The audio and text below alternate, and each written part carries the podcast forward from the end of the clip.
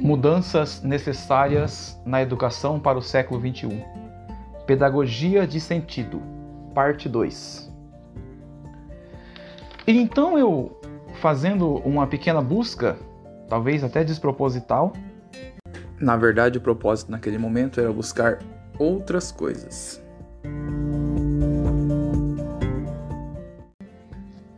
Encontro no site Mises Brasil um texto que talvez alguns de vocês já tiveram contato. Um texto do Flávio Augusto, em que tem como título: Sim, a escola está destruindo gerações e causando estragos profundos. Na sequência, ele coloca: abolir esse modelo e criar outro é crucial. Primeiro, ele avisa ao leitor de que o texto é, é um pensamento disruptivo que rompe com as ideias do sistema ora postos. E, e na sequência ele pergunta: por que uma criança deve estudar? Ali ele fala sobre estudo sem propósito, sobre o modelo de escola compulsória.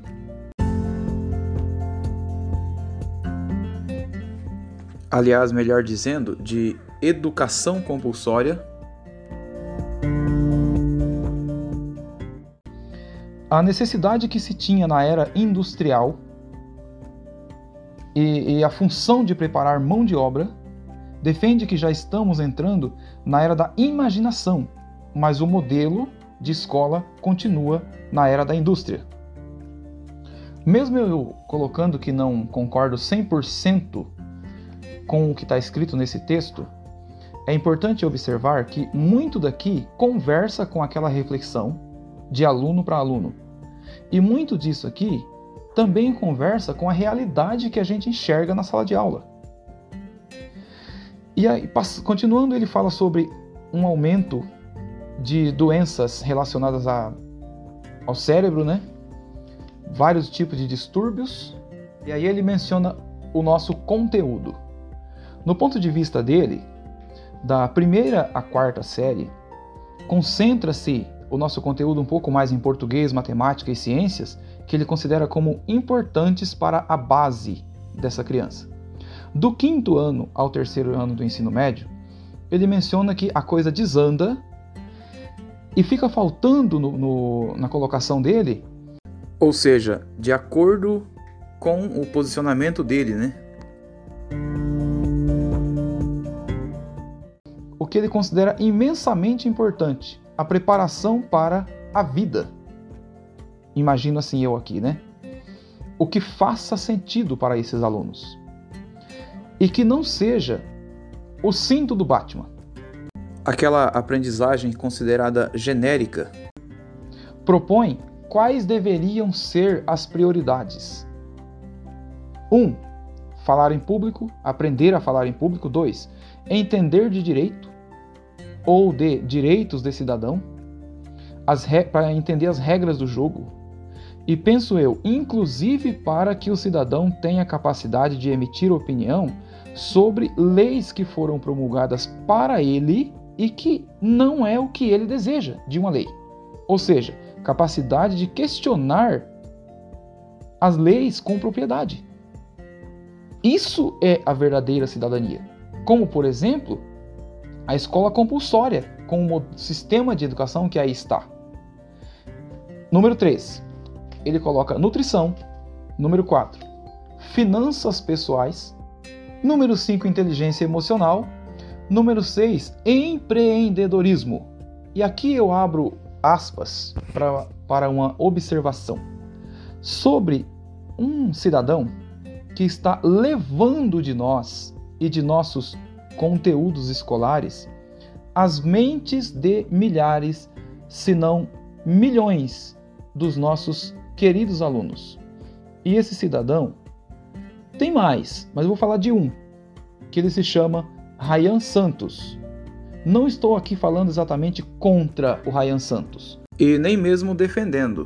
Eu quero dizer o seguinte: pelo que tenho visto, ele mostra como ele propõe e ele induz a criançada a empreender por meio da internet. Simplesmente ele faz isso. E tem adolescente de 15 anos sendo entrevistado, respondendo coisas com muita propriedade e dizendo que já ganha mais dinheiro do que, pasmem, colegas, mais dinheiro que os seus professores. Confesso que não é tão difícil, mas pensar um aluno de 15 anos que ainda não está formado, nem biologicamente e nem educacionalmente no nosso sistema atual, é, é de se espantar.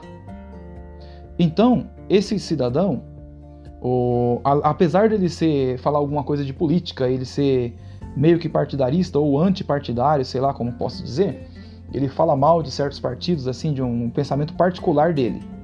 Apesar de ser meio rasgado nos comentários que ele faz, ele prova, ele mostra os resultados e convence a criançada em enorme quantidade que tem coisas na vida muito mais importantes que ficar acumulando conhecimento de conteúdos que não fazem mais sentido. Aqui eu abro um aspas para observação também, que ele, pelo menos eu não vi, ele em nenhum momento aconselhar os alunos a que saiam da escola. Ele aconselha a que faça isso, mas que tem outras coisas que dá para se fazer durante esse mesmo tempo. E que a, a, formação que ele vai ter lá, ou seja, a formação na escola, lá de repente nem vai interferir tanto, influenciar nem positivo nem negativo no que ele realmente vai fazer na vida. É basicamente isso que ele mostra. Enfim, voltando ao texto do Flávio Augusto, no site do Mises, número 7, ele propõe esporte em alta performance. 8. Primeiros socorros com atendimento para jovens, velhos e crianças. 9. Política e sociologia. 10. Serviço social e trabalho voluntário. 11. Idioma estrangeiro e aqui eu acrescento não a gramática do idioma estrangeiro, mas a fluência da língua. E número 12 ele propõe língua portuguesa, interpretação e redação. No final, ele responsabiliza o governo por esse entrave. E eu pergunto: 1. Um, se apresentar a possibilidade para os nossos alunos de abrir mão de muita coisa na forma como está no nosso sistema educacional, para que eles tenham em troca acesso a alguns conteúdos mais ou menos nessa linha que o Flávio Augusto propõe. Será que eles aprovam? 2.